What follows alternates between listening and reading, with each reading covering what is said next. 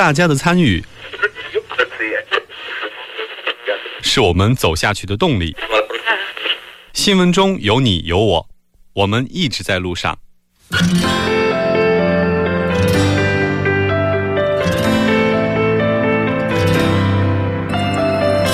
参与我们的节目，您可以通过手机短信的方式发送短信到井号幺零幺三，每条短信会收取五十韩元的通信费用，或者可以进入我们官方网站三 w 点 tbs 点 s o u r 点 kr 进行留言，我们期待大家的参与。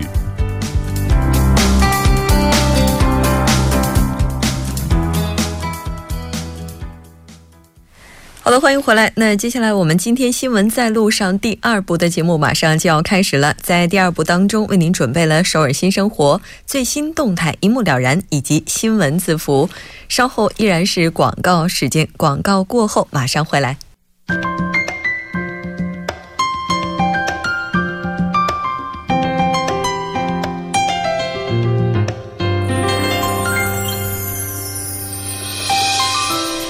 首尔新生活为您介绍首尔市面向在韩外国人推出的优惠政策、开办的教育讲座、举行的庆典等。那接下来马上就进入我们今天的首尔新生活。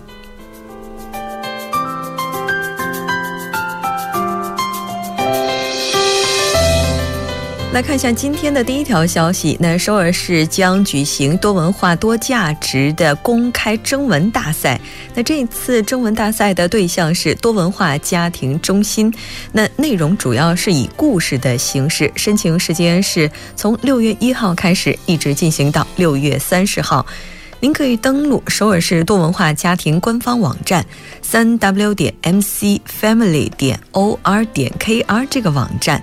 那内容是包括多文化家庭成员他们自己的国家的一些传统故事，以及以文化遗产为中心而进行的一些内容。那整个文章的征文的长度要求是在三张 A4 纸以上，或者是二十张以上都是可以的。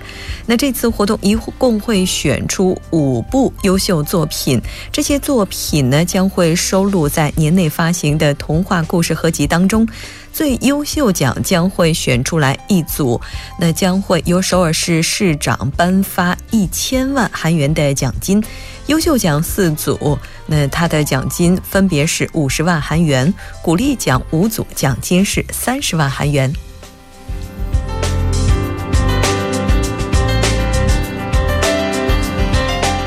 再来看一下今天的第二条消息。那第二条消息是结婚移民女性和子女一同参与的课程体验以及见学活动。通过这个活动，可以了解到更多种职业的职责，可以帮助孩子来规划自己的未来职业。也通过这些学习体验活动，让孩子发掘自身的潜力与兴趣。活动的时间以及具体内容呢？我们来了解一下。六月十号是插画家体验活动，六月十七号是全息图专家体验活动，六月二十四号呢是 Upcycle 制图师体验活动。七月一号是实用昆虫研究员体验活动，七月八号是职业体验馆韩国 Job World 见学，地点呢是在阳川区多文化家庭支援中心。那如果您要是想要了解更详细的内容，也可以登录阳川区多文化家庭支援中心的官方网站进行更加详细的咨询。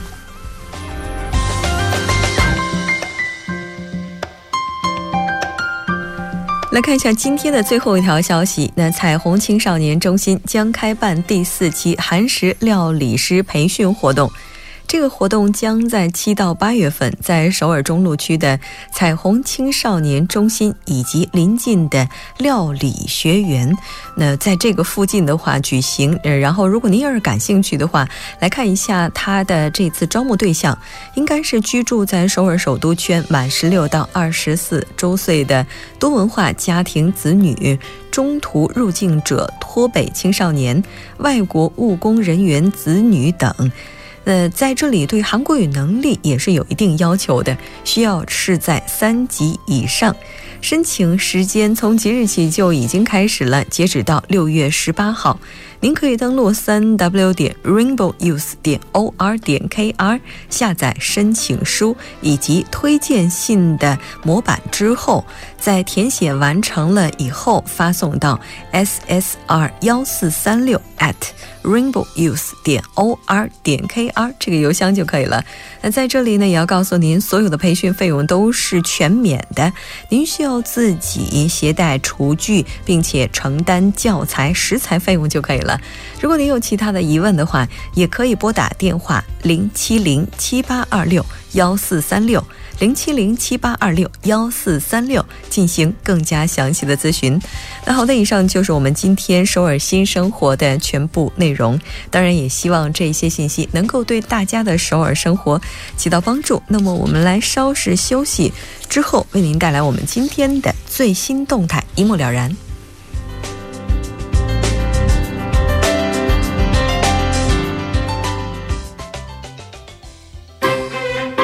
新闻中有你有我，我们一直在路上。您的参与，我们的动力。参与我们的节目，您可以通过手机短信的方式发送短信至井号一零一三，每条短信会收取五十韩元的通信费用。您也可以登录我们的官网三 w 点 tbs 点 s o 点 kr 收听更多广播回放。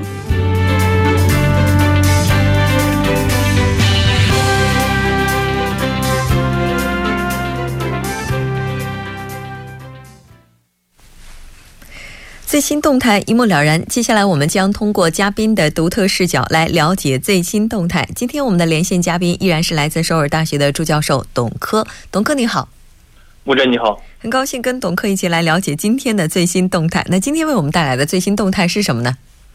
呃，今天我想谈一下大数据。哦，大数据、这个词一说出来就觉得非常的大。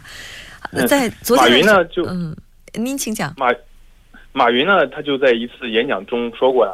说很多人还没搞清楚什么是 PC 互联网，互联网移动它就来了。我们还没搞清楚移动互联的时候呢，大数据又来了。那毫无争议啊，我们现在是已经进入到了这个大数据时代，所以我就想谈一下大数据。嗯，是的，没错。大数据的话，应该是在前几年吧，大家都已经听的。不能说耳子起茧子了吧，但至少也是如雷贯耳了。但是大数据究竟是什么？也许很多朋友还没有一个明确的认识。咱们今天就先来看一下大数据它的概念到底是什么。好的，那所谓大数据呢，就是指多个来源和多种格式的大量结构化和非结构化数据。主要呢有两个关键点，第一个就是大，对大数据嘛，即数据量要非常的多。嗯，数量少了的话，它就不叫大数据。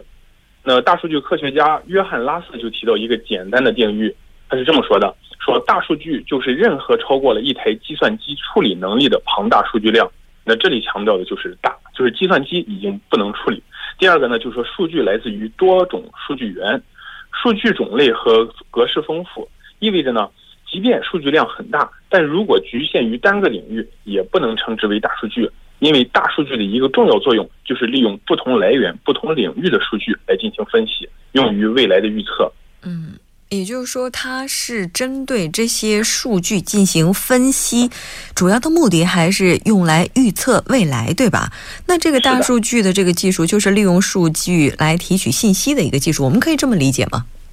呃，可以，比较贴切。那既然有了大数据呢，自然就有这个大数据技术，就是从。你说的各种各样类型的巨量数据中快速获取有价值信息的技术，但是呢，呃，相比于别的呢，我们还要强调一个快，这个就是大数据技术和传统数据挖掘技术的重要区别。嗯，从巨量数据中提取有价值信息，就是说大数据在各个领域的各这个具体运用。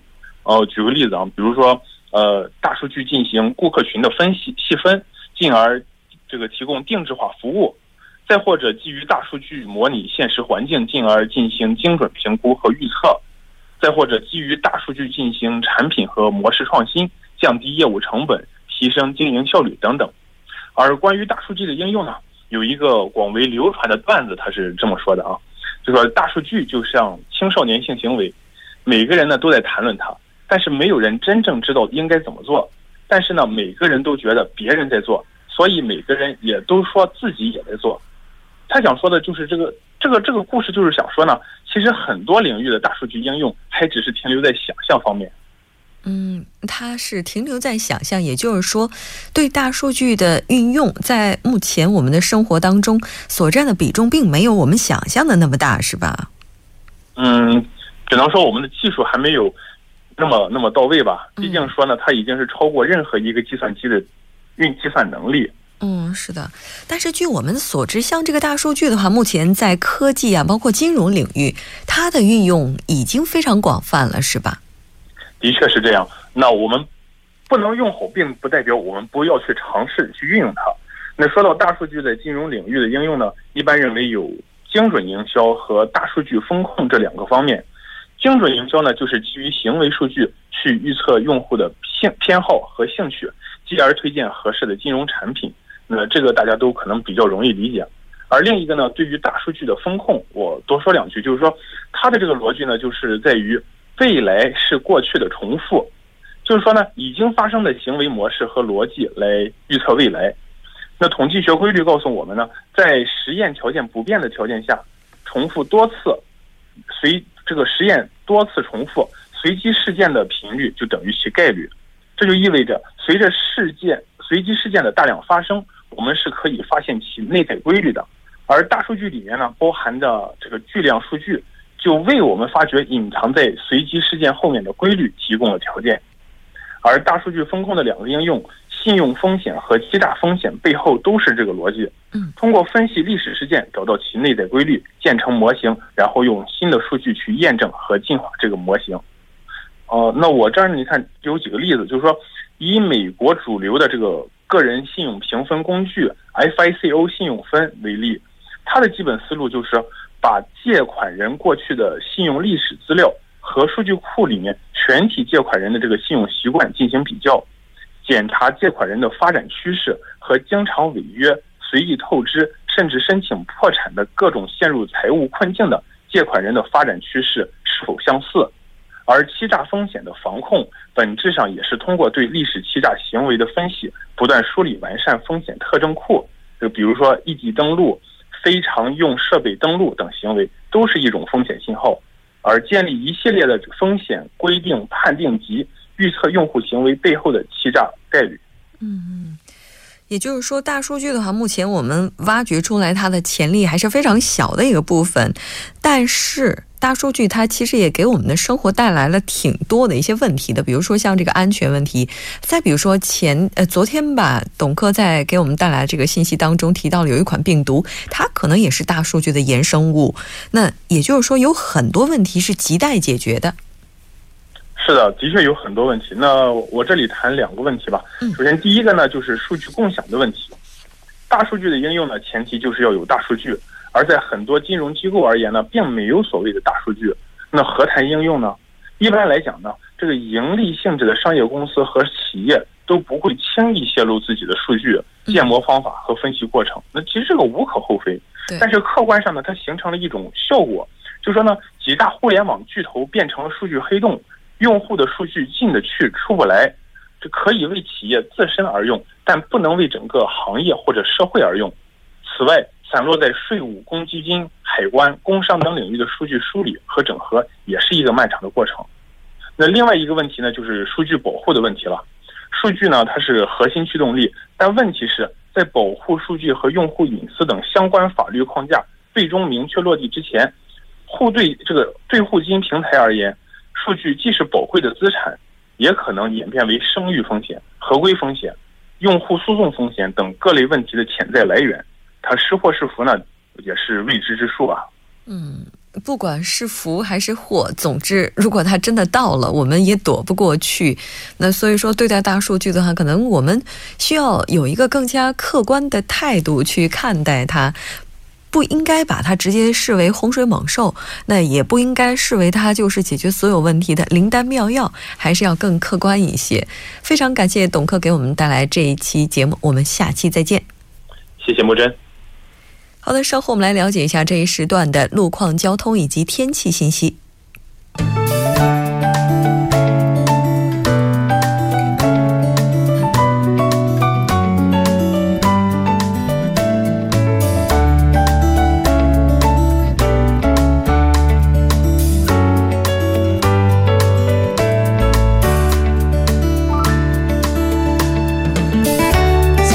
晚上六点四十七分。那这里是由影月为大家带来最新的首尔市交通及天气情况。我们还是继续关注下路面的突发事故。在第二京仁高速公路仁川到安阳西昌分岔口附近的一车道有私家车之间的追尾事故，那目前是正在处理作业当中。受其影响是后续交通目前是停滞的状态。那反方向的路段是从南东分岔口到文和分岔口的路段，因车车辆增加而运行缓慢。我们再看一下，在奥林匹克大道河南方向成山大桥到杨花大桥的四车道有交通追尾事故。好的，我们继续关注一下在高速情况。那在内部循环高速公路圣水 GC 方向，成山交叉路到延禧交叉路、宏济交叉路到洪恩交叉路，还有红志门隧道等路段，目前车多，以平均时速二十千米每小时的速度缓慢前进。那对面的成山方向，则是从延禧到成山交叉路，还有宏济到延禧交叉路等路段也是车多，交通运行缓慢。我们再看一下，在西部干线道路金川 IC 方向，高尺桥到光明桥，还有到金川桥等路段，目前交通运行缓慢，车辆是以平均十五千米每小时的速度前进。那对面的成山方向呢，也是全线车多。我们继续关注一下天气变化。那今天天气格外的令人舒适啊，不仅温度适宜，空气质量良好，非常适合您外出出行和做户外活动。那预计明天也将迎来晴朗的一天，温度也会略有升高，而且白天光照较强。如果您有计划开车行驶，请务必要打开遮光板，确保安全出行。我们看一下具体的播报情况：今天晚间至明天凌晨晴，西风二级，最低气温零上十五度；明天白天晴。南风二级，最高气温零上二十七度。好的，以上就是这一时段的天气与交通信息。稍后我还会再回来。